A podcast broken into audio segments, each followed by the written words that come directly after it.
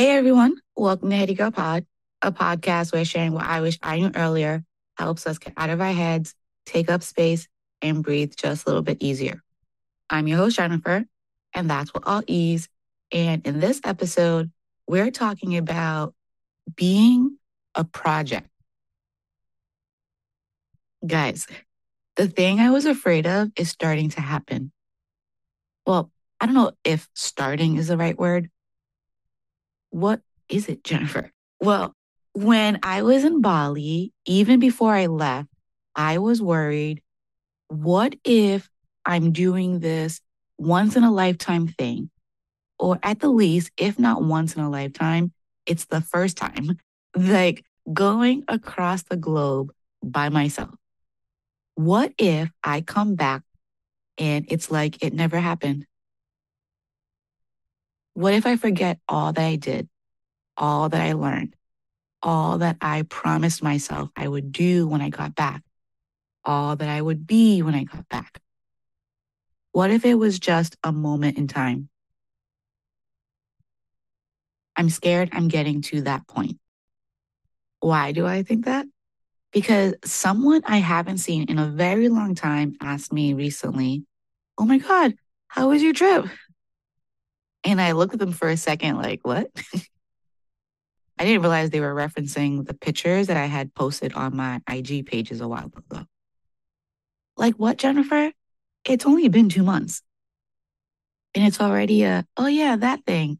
It was good kind of event. No, I refuse it to become that. So a couple weeks ago, I was talking about my assessments here.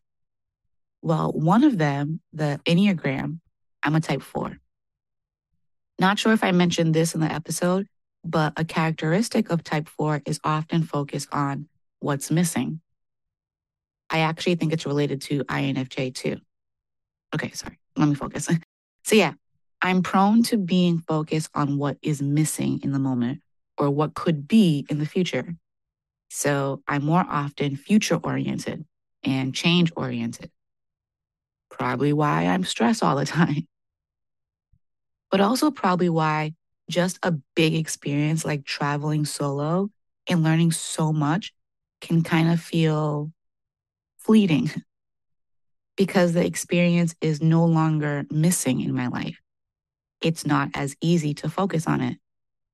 And because it's no longer something that could be in the future, again, it's not as easy to focus on it. I'm not here for that. So I decided to look through my Bali photos the other day. So good. I decided to make one of the pictures my phone wallpaper. You know, present in my face. Well, kinda, because is it just me? But my wallpapers always get so familiar after a short while. I don't really even notice it anymore. Every time, every wallpaper, it just kind of blends in. So I'll have to change the picture again soon, just so I can get that in your face feeling again. But this episode isn't about all that, not wanting to forget the experience. No.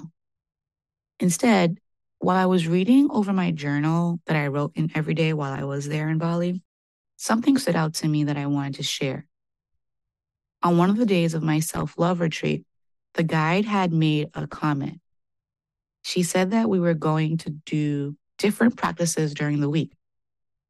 And when we got home, don't feel the need to do everything. Just focus on one or two practices that resonate. Integrate it into your life, your routine, one at a time. And that's what I need to do. Focus on one thing, whether it's from the trip, or whether it's just from being heady and thinking of all the things that I want to do. Focus on one thing. Integrate one thing at a time. See, I'm the kind of person who learns all the things, wants to do all the things, then gets overwhelmed by all the things, so does none of the things. And if I'm truly honest, I get nervous that this podcast might be doing that to me and to you. Actually, I'm more nervous that it's doing it to you than it is to me. See, here, I can get out of my head.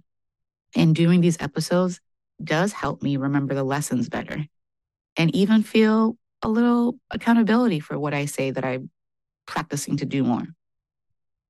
Because I told strangers I was trying to be better. So I should probably be better. but three episodes every week, that's a lot of something I wish I knew earlier. And sometimes it can feel like I'm saying, now that I know it sooner, I have to do the practice of being better right away. And yeah, again, that's kind of a lot. Hear me. I do not want this podcast to make me or you or anyone feel like they are a continuous self improvement or healing project. Sure, we can learn something new every day and want to use that information to better ourselves, or rather, to become the best versions of ourselves. But that is not the expectation here. It couldn't be, because again, the way that it's set up, it's not sustainable. It's overwhelming, really. It's too much to incorporate all at once. I mean, that could be possibly up to 12 new things a month for me to have to remember and incorporate into my life. I'm exhausted just thinking about that. no, instead, today, I wanted to pause and make sure that no one leaves here feeling like they have a new homework assignment every couple of days by listening to this podcast. No, please don't. Rather, two things.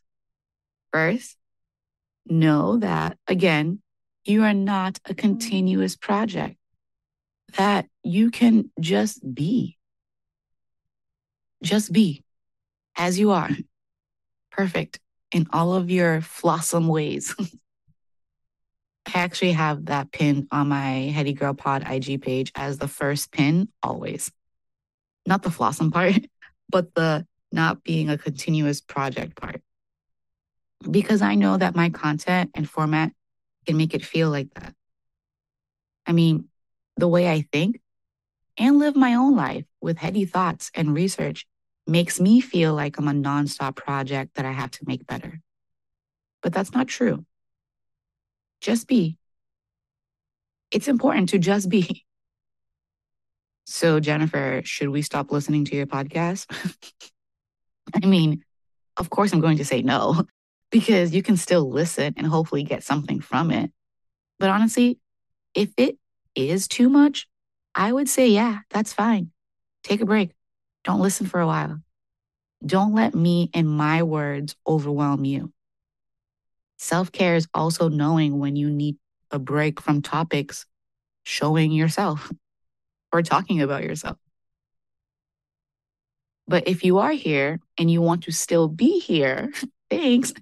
And so the number two thing I wanted to share is like the Bali guide had mentioned to me, focus on one or two things to integrate at a time. Whether it's from this podcast or your own personal reflections or from information or confirmation you had in other places. You may very well have some things that you do want to focus on and improve, or that you do want to remove from your life or add to your life, you may have all of them.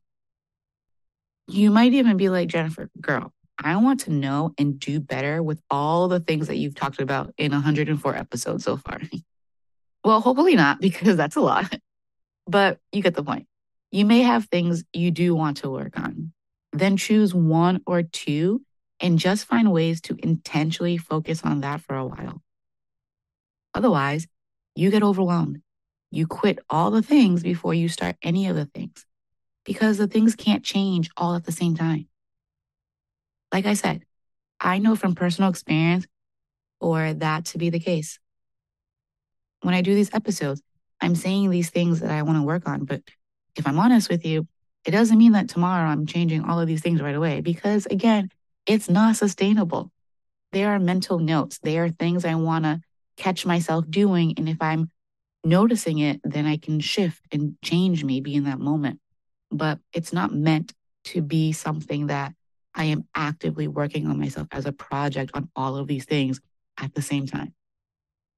So then, when one or two of those things become more natural and automatic to me as behaviors or thinking mental processes or whatever it is I'm working on, then I can switch out and do something else and focus on something else.